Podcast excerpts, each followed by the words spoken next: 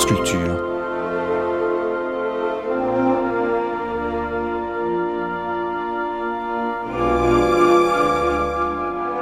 France Culture la nuit, une mémoire radiophonique.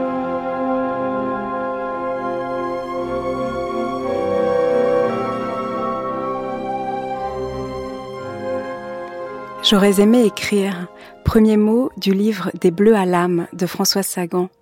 Elle a écrit, elle a aimé écrire avec tous ses bleus à l'âme et ceux des autres.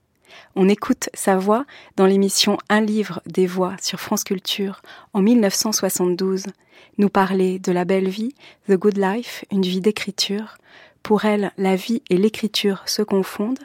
Elle qui avait toujours pensé devenir écrivain, qui n'imaginait pas de vivre sans écrire. Arlette Da vous présente ce soir dans un livre des voix le nouveau roman de Françoise Sagan, paru au mois de juin aux éditions Flammarion et intitulé Des bleus à l'âme. Après 18 ans d'une vie littéraire qui a commencé d'une manière éclatante avec Bonjour Tristesse, Bonjour Tristesse fut le love story de 1954, Françoise Sagan continue donc de faire carrière en traitant de manière intelligente les désirs idiots de l'homme et de la femme de notre temps. Il en résulte une œuvre qui est à la fois à la page, dans le vent, où l'on se sert des mots à la mode, et en même temps une œuvre où l'écrivain met en évidence tout ce qu'il y a de borné dans la vie et les mœurs de ses personnages. Une œuvre critique donc, en même temps qu'une œuvre lyrique. Des bleus à l'âme suit cette recette. François Sagan nous dit d'emblée que l'absolu lui manque. Cela dit, et étant quitte avec l'absolu, avec l'ultramonde, elle nous présente ces personnages, le frère et la sœur d'un château en Suède, vivant plutôt, eux, dans l'inframonde, ce qu'on appelait autrefois la belle vie, c'est-à-dire la noce et les loisirs. Mais pour la première fois dans un roman de François Sagan, les personnages sont moins importants que la narratrice, l'auteur, qui, tout en se considérant de la même source, de la même nature que ses personnages, s'étonne un peu de ce que créent ses rêves, son inspiration. Cet écart donne à ce livre une dimension étrange, comme si ces créatures n'étaient plus qu'un moment, un fragment, une ébauche. Je n'irai pas jusqu'à dire, comme Pierre de Boisdeffre dans une chronique récente, que Françoise Sagan est devenue la bonne dame d'Honfleur, comme Georges Sand était la bonne dame de Nohant, mais ces personnages suivent leur cours. La vie les entraîne, et François Sagan ne peut que noter ce qui continue d'arriver sans être toujours bien à la page. Disons qu'elle n'est plus le contemporain de ces personnages.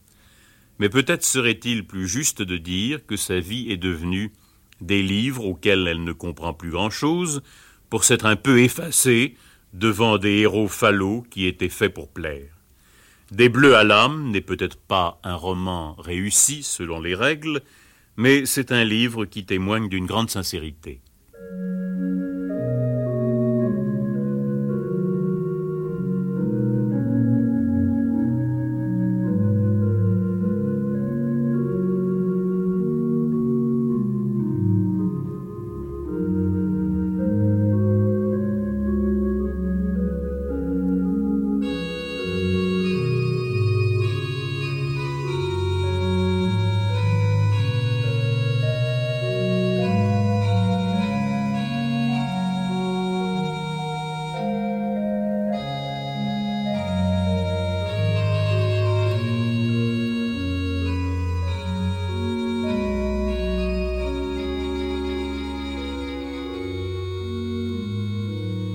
J'aurais aimé écrire. Sébastien montait les marches quatre à quatre, en sifflant et en soufflant un peu. La mort est amusée de reprendre maintenant les personnages d'il y a dix ans. Sébastien et sa sœur Éléonore, personnages de théâtre, bien sûr, mais d'un théâtre gai, le mien, et de les montrer fauchés, toujours gais, cyniques et pudiques, essayant en vain de se refaire à la Maurice Saxe, dans un Paris désolé de sa propre médiocrité. Malheureusement, la médiocrité de Paris, ou la mienne, est devenue plus forte que mes envies folasses. et j'essaie péniblement aujourd'hui de me rappeler quand et comment cela a commencé. Je crois que ce fut en 69, et je ne crois pas, hélas, que les événements de 68, leur élan et leur échec y soient pour grand-chose. Ni l'âge. J'ai 35 ans, de bonnes dents, et si quelqu'un me plaît, généralement cela marche encore. Seulement je n'en ai plus envie. J'aimerais aimer, et même souffrir, et même trembler au téléphone, ou mettre un disque dix fois de suite, et respirer le matin, en me réveillant, cet air de bénédiction naturelle qui m'était familier. On m'a ôté le goût de l'eau et puis celui de la conquête. C'est un disque de Brel, je crois. Mais en tout cas, ça ne marche plus, et je ne sais même pas si je vais montrer ces pages à mon éditeur. Ce n'est pas de la littérature, ce n'est pas une vraie confession, c'est quelqu'une qui tape à la machine parce qu'elle a peur d'elle-même, et de la machine, et des matins, et des soirs, etc. Et des autres. Ce n'est pas beau la peur. C'est même assez honteux, et je ne la connaissais pas. Voilà tout. Mais ce tout est terrifiant. Je ne suis pas seule dans mon cas en ce printemps 71 à Paris. Je n'entends, je ne vois que des gens indécis, effrayés. Peut-être la mort rôde-t-elle autour de nous, et nous la pressentons et nous sommes malheureux pour rien. Car enfin, ce n'est pas là le problème. La mort. Je ne parle pas de la maladie. La mort. Je la vois de velours, gantée, noire, et en tout cas irrémédiable, absolue. Or, l'absolu me manque, comme à quinze ans. Et malheureusement, j'ai connu assez des plaisirs de la vie pour que cette notion d'absolu ne puisse relever chez moi que d'une marche arrière, d'une faiblesse que je m'échine à vouloir provisoire, par orgueil sans doute, et encore une fois par effroi. Ma mort, c'est le moindre mal.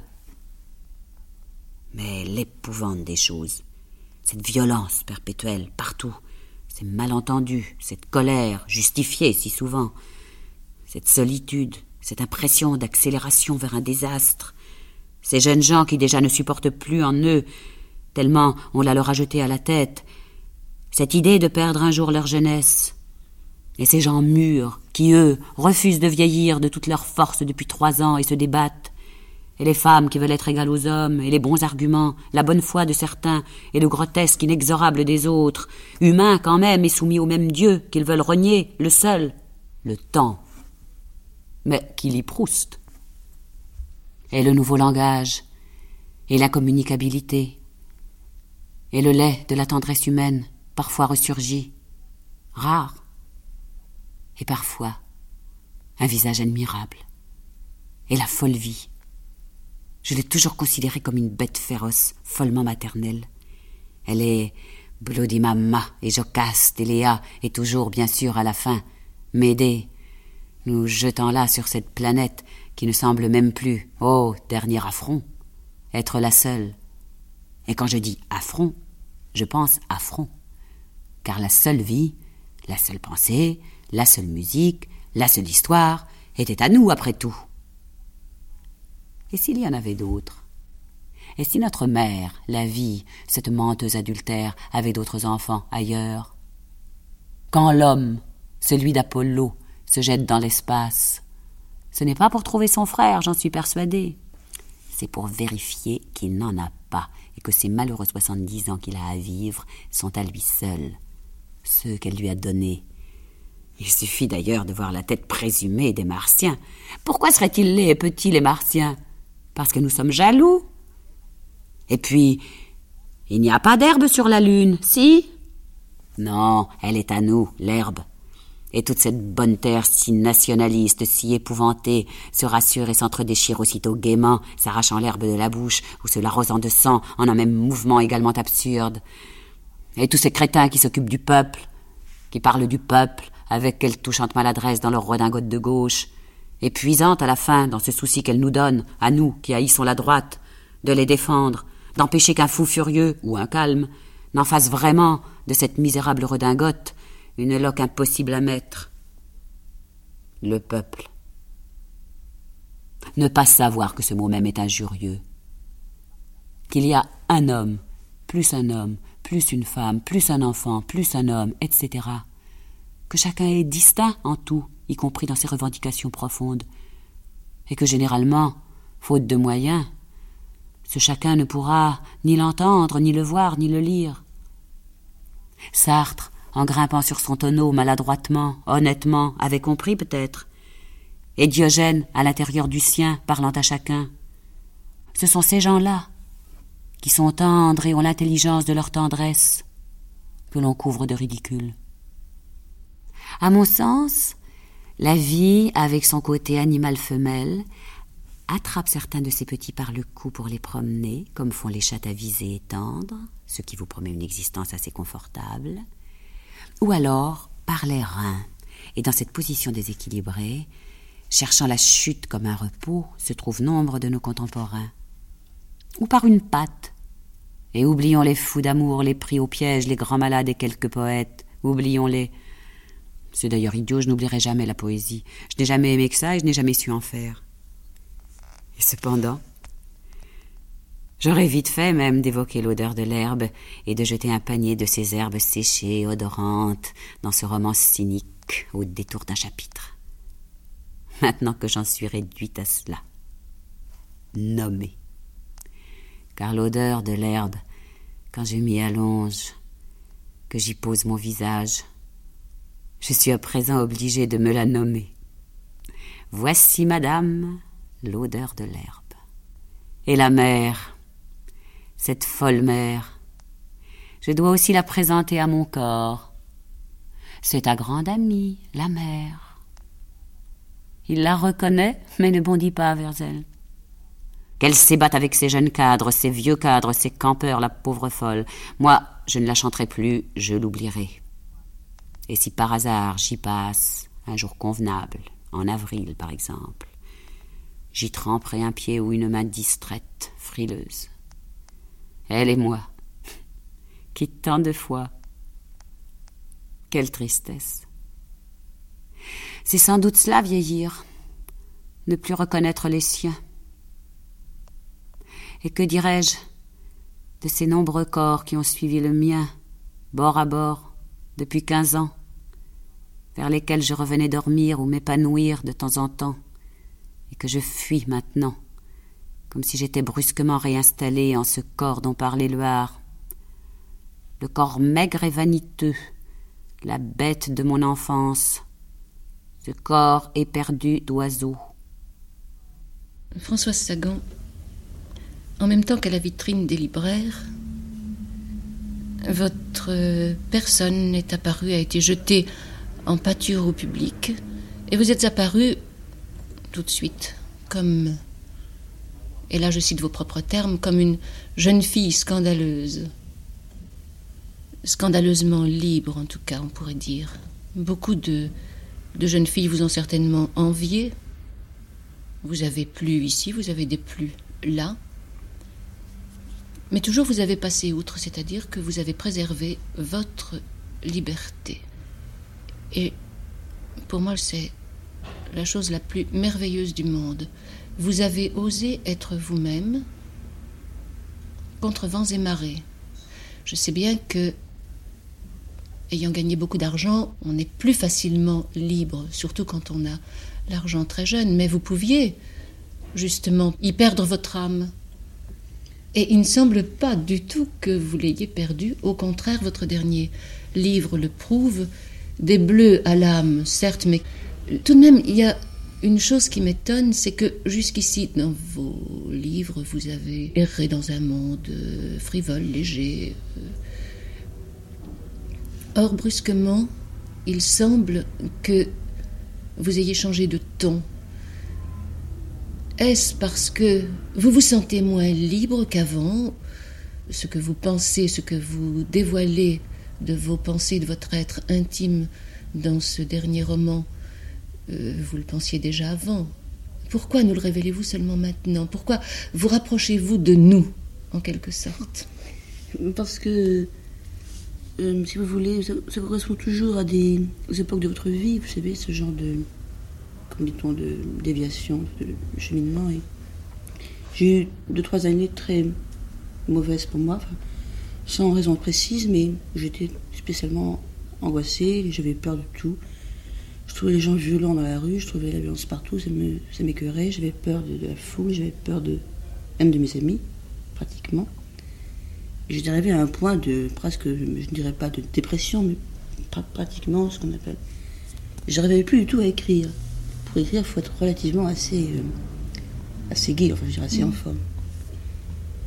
Et brusquement, j'ai eu envie de dire aux gens que, enfin aux gens, aux gens qui me liraient, que, que ce que j'avais attrapé moi, un peu de mal bizarre pendant trois ans, eh ben ça pouvait s'arranger. Voilà. Ça s'arrangeait à la fin. c'est l'air idiot. Mais c'est parti un petit peu comme une thérapeutique. Et même pour moi-même, je voulais en plus arriver à écrire. Alors, la première phrase, je l'ai écrite debout, devant ma machine d'écrire que je fuyais comme la peste depuis longtemps. J'écris debout la première phrase. Je, suis fatigué, j'en ai assez, je suis fatigué, j'en ai assez. Puis après, il me manquait une virgule, alors j'ai rajouté la virgule. Puis après, j'ai mis, et hop, c'est reparti. Ce qui fait que, effectivement, ça m'a mis automatiquement sur un pied de. Comment dit-on De désavantage par rapport aux gens qui me liraient, parce que j'étais moi-même euh, mal dans ma peau. C'est-à-dire que vous perdez un peu votre piédestal, mais vous gagnez de l'humanité. Oui, je, je, moi, je pense pas avoir jamais été tellement inhumaine, mais effectivement, j'étais obligée de montrer que j'étais humaine. Le soleil rouge de février se couchait derrière les arbres noirs. À la fenêtre de sa maison de Normandie, la malheureuse écrivassière regardait se terminer le jour. Depuis quarante-huit heures, elle ne parvenait plus à écrire le moindre mot. Elle aurait dû en être triste. Essayer d'écrire sans y parvenir, c'était comme faire l'amour sans plaisir, boire sans s'enivrer, voyager sans jamais arriver. C'était l'enfer, l'échec. Bien sûr, les journées passaient toutes seules, toutes semblables, et le temps, enfin calmé, avait des douceurs ralenties, des demi-extases, à force d'immobilité. Mais il fallait bien vivre quand même, travailler, revenir un jour à Paris, retrouver les autres. Il fallait se secouer. Cependant, les matinées étaient belles au soleil. La terre sentait le froid, le chien jouait avec un bâton durant des heures, et les feux de bois ronronnaient au même rythme que ce gros roman anglais imprudemment commencé. Se secouer. Encore eût-il fallu être malheureuse. C'était vrai, quoi. À force, ça devenait pénible tout ça. Elle avait écrit à 18 ans une jolie dissertation française que l'on avait publiée et qui l'avait rendue célèbre. Elle avait refusé de prendre tout cela au tragique, voire au sérieux. De toute façon, écrire était a priori un plaisir pour elle. Et voilà que 18 ans plus tard, elle était obligée de se prendre vraiment au sérieux si elle ne voulait pas que sa situation celle de sa petite famille devint tragique. Et là, elle n'avait aucune envie d'écrire. Et déjà, le remords de n'avoir rien fait ce jour-là pesait sur sa conscience. Des histoires d'impôts, de dettes, des histoires lugubres gâchaient sa rêverie poétique. On laisse se faire les choses, se créer des habitudes de facilité, on laisse les autres dessiner de nous-mêmes un portrait robot, on laisse tout filer, le temps, l'argent et les passions, et l'on se retrouve devant une machine à écrire muette comme une comptable épuisée, avec toujours, en contrepoint, ce léger fou rire intérieur à son propre égard, cette dérision. Eh oui, elle voulait bien admettre qu'elle conduisait pieds nus ses voitures, comme tout le monde d'ailleurs, en revenant de la plage, car le sable fait mal dans les chaussures. Eh oui, elle voulait bien admettre que le whisky était un de ses plus fidèles lieutenants, car la vie n'est pas si douce aux semi-écorchés que sont les êtres humains. Eh oui. Mais elle ne s'excuserait jamais de rien, car personne ne lui semblait mériter qu'elle s'excusât vis-à-vis de lui. Tout au plus, dans certaines circonstances privées et passionnelles, demanderait-elle pardon dans le noir, avec une vraie humilité, à quelqu'un de blessé. Mais par rapport à ce gentil pantin qu'elle était censée être, et qu'elle était peut-être d'ailleurs parfois sans s'en rendre compte, ah non, ça non. Il faut respecter ses effigies si on les supporte avec peut-être plus de soin que l'on ne se respecte intrinsèquement soi-même. C'est le béaba de l'orgueil et de l'humour.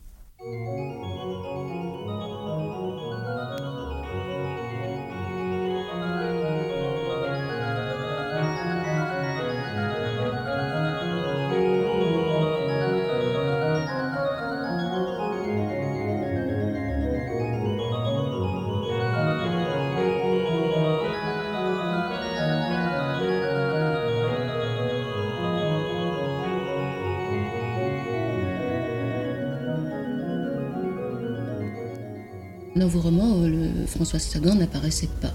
Vous parliez de, de gens qui ne- n'avaient aucun rapport avec vous, et brusquement, vous nous apparaissez comme, comme quelqu'un qui prend des bleus à l'âme. Oui, oui. On peut comme pas penser, j'aurais j'ai passé, j'aurais passé 37 ans de ma vie, étant quand même un être relativement sensible, sans prendre des bleus. Je pouvais, personne, enfin, je pouvais pas espérer ça non plus. Non, Mais, mais vous étiez euh, privilégié, oui. Très privilégié, ça j'avoue, très privilégié, la mesure où j'avais à la fois un métier que j'aimais, qui me faisait vivre de manière délicieuse, et qui en plus euh, me passionnait, y, com- y compris cette fameuse liberté. On ne m'a pas souvent prise au sérieux, et c'est compréhensible. Mais il faut quand même penser qu'il m'était difficile en 1954, mon heure de gloire, de choisir entre les deux rôles qu'on m'offrait, l'écrivain scandaleux ou la jeune fille bourgeoise. Car enfin, je n'étais ni l'un ni l'autre. Plus facilement, j'aurais été une jeune fille scandaleuse ou un écrivain bourgeois. Je n'allais pas faire un choix par rapport à des gens qu'au demeurant je n'estimais pas, entre ces deux propositions également fausses. Ma seule solution, et je m'en félicite vivement, était de faire ce que j'avais envie de faire, la fête. Ce fut une bien belle fête d'ailleurs, entrecoupée de romans divers et de pièces diverses. Et là finit mon histoire. Après tout, qu'est-ce que j'y peux? Ce qui m'a toujours séduite, c'est de brûler ma vie, de boire, de m'étourdir. Et si ça me plaît à moi, ce jeu dérisoire et gratuit, à notre époque mesquine, sordide et cruelle, mais qui, par un hasard prodigieux dont je la félicite vivement, m'a donné les moyens de lui échapper. Ha ha L'argent n'est jamais infect dans la mesure où on le dépense, où on le jette par les fenêtres, quand quelqu'un passe dessous de préférence. Bref, dans la mesure où on en fait une chose clinquante, baroque, ridicule et naturellement liquide. Le plus souvent, l'argent est infect par la façon dont on le gagne et surtout dont on le garde. Il m'amuserait bien que ces démagogues à la noix aillent dire le contraire à ceux qui savent la vérité. Les gens qui voyagent en seconde classe ou en caravane ne préféreraient-ils pas mille fois débarquer dans la villa dont je parlais avec ses glaçons et ses mimosas? Seulement ils n'y sont pas invités, pour des raisons que la justice réprouve, mais qui font qu'ils ne pourront jamais supporter qu'on leur dise avec entrain que ce sont eux les justes dans l'affaire et les bienheureux. Et vous, cher lecteur Comment vivez-vous? Est-ce que votre mère vous aime? Et votre père? Était-il un exemple pour vous Ou un cauchemar? Et qui avez-vous aimé avant que la vie ne vous coince? Et quelqu'un vous a-t-il déjà dit de quelle couleur sont vraiment vos yeux Ou vos cheveux? Et avez-vous peur la nuit? Et rêvez-vous tout haut? Et si vous êtes un homme Avez-vous de ces affreux chagrins qui dégoûtent les femmes mal nées, celles qui ne comprennent pas, et s'en vantent, ce qui est le comble que toute femme devrait tenir un homme sous son aile, au chaud quand elle le peut, et l'y garder. Savez-vous que tout le monde, aussi bien votre patron que votre concierge, ou que cet horrible contractuel dans la rue, ou que sans doute ce pauvre Mao, responsable de tout un peuple, savez-vous que chacun d'eux se sent seul, et qu'il a presque aussi peur de sa vie que de sa mort, comme vous-même d'ailleurs? Ces lieux communs ne sont effrayants que parce qu'on les oublie toujours dans les relations dites humaine. On veut gagner ou simplement survivre. Petit Français, bien nourri et mal élevé, regardez-vous en représentation partout, y compris dans l'acte d'amour aux yeux de votre partenaire. Le conformisme, le snobisme dorment au fond des lits avec la même arrogante tranquillité que dans les salons. Personne, jamais personne, ne se conduit bien dans un lit à moins d'aimer et d'être aimé, deux conditions rarement réalisées. Et puis parfois, comme si personne n'aimait personne, l'horreur. Comme si tout ce dialogue tendu, décousu, presque cruel à force que nous avons, que nous essayons d'avoir, devenait un rideau de fer forgé. Moi-même, qui essaie toujours obstinément, vaguement, de comprendre, et qui suis resté en bon terme avec la vie, Parfois, c'est comme si je n'en pouvais plus, comme si mes interlocuteurs n'en pouvaient plus. Et je voudrais secouer la poussière de mes sandales et fuir vers les Indes. Mais je crains que les routes hippies ne soient pas assez carrossables pour la Maserati. Ce sont mes amis pourtant qui me parlent et à qui je réponds, et nous nous comprenons. Mais l'image que j'ai de nous finalement, c'est celle de ces soldats bardés de fer, d'acier, qui, sur ces étranges bateaux inventés par Fellini dans le Satyricon, s'approche de la plage où doit mourir Tibère. Seulement, comme me l'a d'ailleurs dit Fellini, ces bateaux étaient imaginaires. Ils n'auraient jamais pu flotter, et le premier de ces guerriers à trébucher serait tombé sans rémission au fond de l'eau si Fellini n'y avait veillé. Seulement Dieu n'est pas Fellini, et un jour nous nous retrouverons tous au fond de l'eau sans avoir compris grand-chose. Mais avec un petit peu de chance, nous aurons une main, gantée ou non de fer, cramponnée à la nôtre.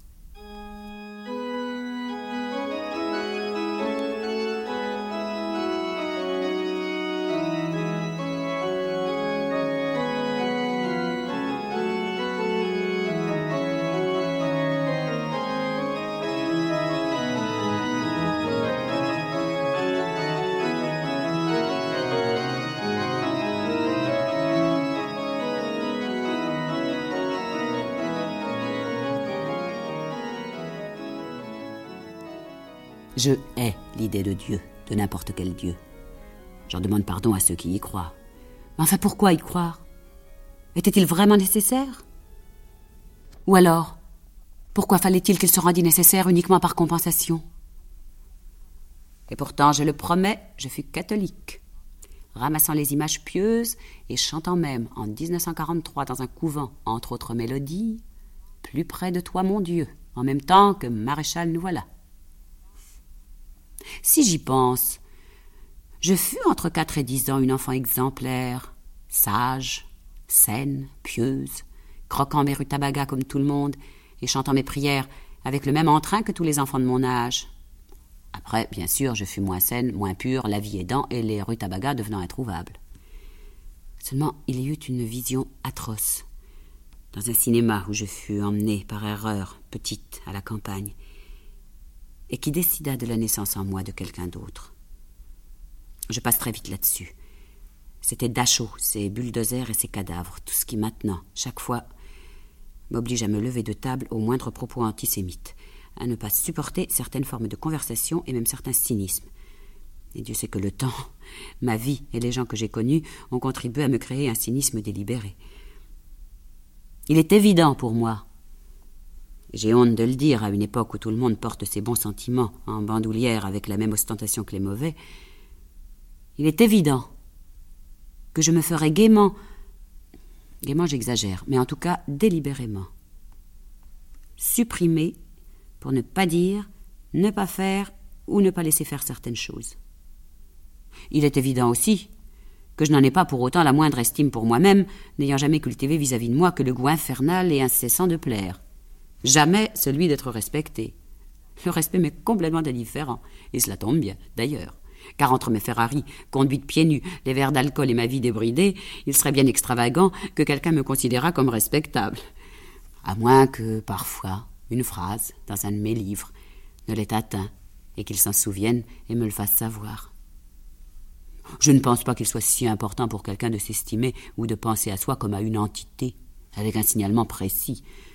Je pense seulement qu'il ne faut pas se mettre dans une position méprisable. J'entends très précisément par méprisable une position où l'on puisse se mépriser soi-même. À l'occasion, je me ferai encore tuer pour certains principes moraux ou esthétiques. Mais je n'ai pas envie de crier sur les toits les choses que je respecte. Il suffira un jour que quelqu'un ne les respecte plus devant moi pour que cela se démontre tout seul.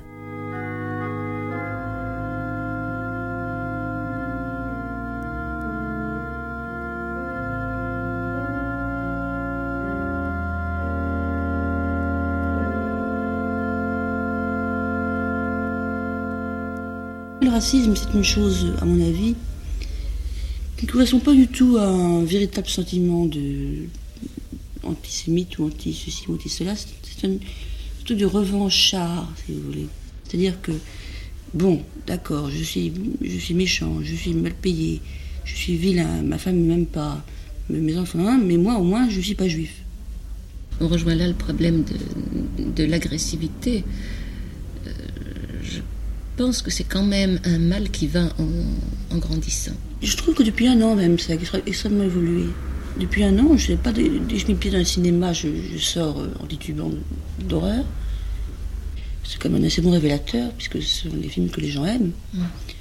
Euh, dans la rue, on voit tout le temps les gens qui s'insultent. euh, et même, le- même des gens plutôt bonasques, qui sont les joueurs des bonheurs fatigués de la, de la nuit, enfin le peuple de la nuit, commencent aussi, euh, aussi à avoir des, ce qu'on appelle l'alcool mauvais ou la conversation agressive. Pour un oui, pour un non, ça part.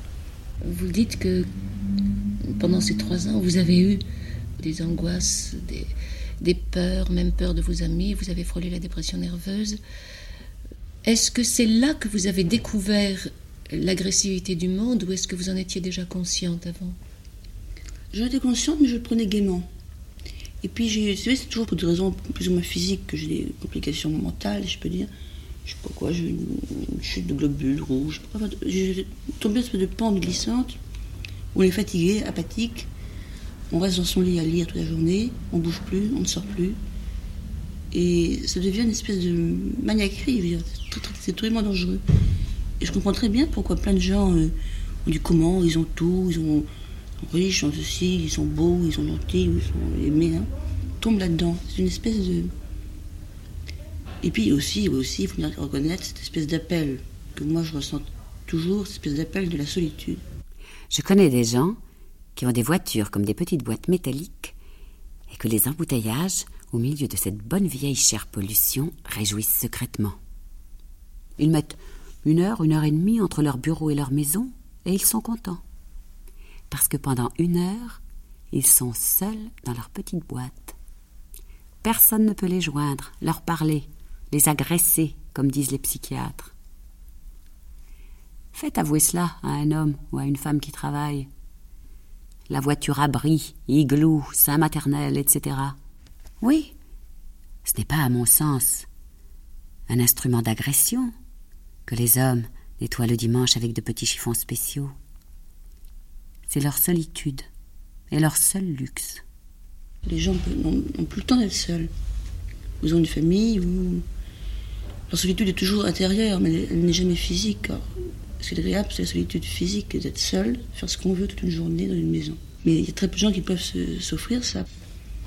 C'est donc ça correspond presque à un, véritable luxe, à mon avis. Et même, euh, même moi, qui, finalement suis libre, comme vous dites, il me faut même 2-3 heures pour lire par jour. Autrement, je, je- je me sens mal le soir. Ben, J'ai mal fou à les trouver. Vous êtes comme Éléonore, vous avez une grande, un grand besoin de livres et vous faites une grande consommation de littérature. Oui, oui, je lis tout le temps. J'adore ça.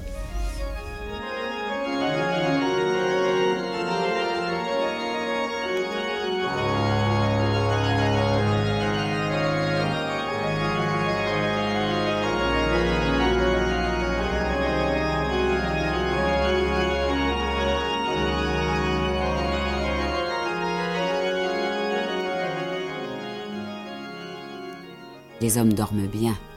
Ils dorment comme des chiens de fusil, ou comme des hérissons, un peu contractés, ou comme des lions, superbes, généreux et ronflants, mais toujours, si on les aime bien, avec ces gestes nonchalants de propriétaires qui leur font mettre le coude sur votre estomac et vous empêchent de dormir. Et nous, pauvres femmes, les yeux ouverts dans le noir, supportant sans broncher ce poids si proche et si dictatorial. Ah là oui, cette jambe sur la vôtre pendant des heures et les fourmis qui en résultent, oh là, vive le MLF. C'est vrai que un homme qui ronfle comme un sonneur en vous empêchant de bouger, là on se sent vraiment euh, suffragette. suffragette assoupie, mais suffragette. non, il y a des choses justes comme l'égalité des salaires quand la femme travaille mieux qu'un homme, ça me paraît logique quand même. L'histoire d'avortement aussi, parce que c'est pas possible que bon, des femmes se fassent esquinter parce qu'elles n'ont pas d'argent pour le faire proprement. Ça. Mais Autrement, c'est comment idiot. C'est une, c'est une manière assez subtile, d'ailleurs, je, je crois qu'ont les, les gouvernements actuels, dans tous les pays, de tromper les gens, de les mettre sur un faux problème. Parce que quand un et une, femme rentrent ensemble, claqués le soir chez eux, et qu'ils qu'ils regardent la télévision, il est évident qu'après, avoir travaillé toute la journée, pris le métro, le train, ils n'ont absolument pas envie de grimper dans leur lit de se livrer aux joyeuses fête de l'amour. Ça devient un problème de couple. Mais c'est un problème qui est purement dû à toujours pareil, à des questions de temps. On laisse même plus aux gens finalement le temps de s'aimer. Seulement parfois, une main perdue, une main nue, comme dirait Aragon, vient vers nous, enfantine ou tendre, se cramponne à la nôtre. Les jeux de l'amour sont tous pareils, qu'ils soient puérils, enfantins, sexuels, tendres, sadiques, érotiques, chuchotés. Il faut juste comprendre. Il faudrait avant tout se comprendre. Au lit, en plein jour, à la folie ou pas du tout, à l'ombre, au soleil, au désespoir ou à table. Autrement, c'est fichu, tout ça. Et ce peu qu'il nous reste à vivre, vivant, c'est-à-dire en plaisant encore, et le peu qu'il nous reste à penser, à faire semblant, dans ce stupide et immense coassement qu'est devenue la vie quotidienne, inéluctable, injugeable et inacceptable vraiment pour tout être bien né. Ce peu. Il faudrait penser avant tout à le partager.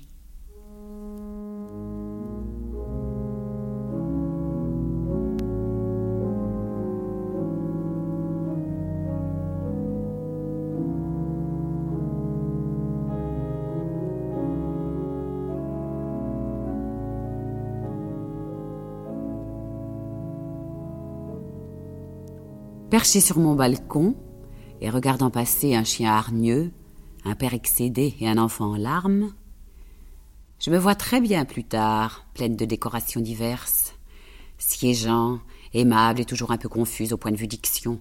Il y a peu de chance que l'âge arrange les choses. Dans un banquet chez Drouan ou chez Maxime, je ne suis pas maniaque.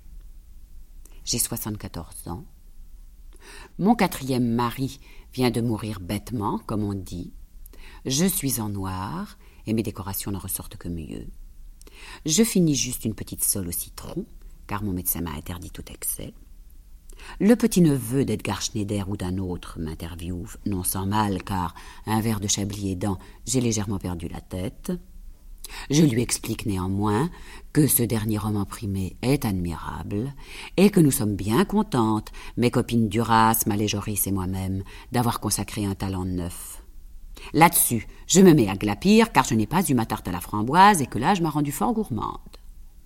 Benoît IV, mon dernier chauffeur, impassible, me met sur les épaules mon manteau de cigogne de Poméranie, c'est la dernière fourrure à la mode en 2010. Le lauréat, déjà vêtu de moa, me baise les mains éperdument. Benoît IV m'ouvre la portière de notre aérocar et nous allons nous poser, non sans croiser d'autres aérocars amis, rue Guinemer, sur la terrasse. En effet, depuis quelque temps, le trajet invalide Champs-Élysées est devenu au crottin près semblable aux Champs-Élysées de Zola. Le canuet règne toujours sur la France grâce aux piqûres fort efficaces du docteur Jekyll, Hyde Park. La côte d'Azur, pour cause de pollution, est interdite aux estivants à moins de cinq kilomètres du rivage. Ah J'en ai vu, j'aurais tout vu avant de mourir. J'ai vu des femmes, redevenues sauvages, brûler les archives de leur patron sur la place de la Concorde. J'ai vu des plantes vertes pousser à Paris sans souci. J'ai vu des gens, fous d'amour, qui acceptaient que leur amour soit unilatéral. J'ai vu des amis donner leur veste à leurs amis, tout en sachant que ces derniers l'ignoreraient toujours. J'ai vu des fermiers lisant des poèmes à l'ombre de leurs vaches, allongés, et qui me criaient quand je passais. Vous savez, la terre est bleue comme une orange. J'ai vu des poissons ivres de désespoir, généralement des goujons, j'ignore pourquoi, se jeter, les yeux révulsés, sur un hameçon de fer.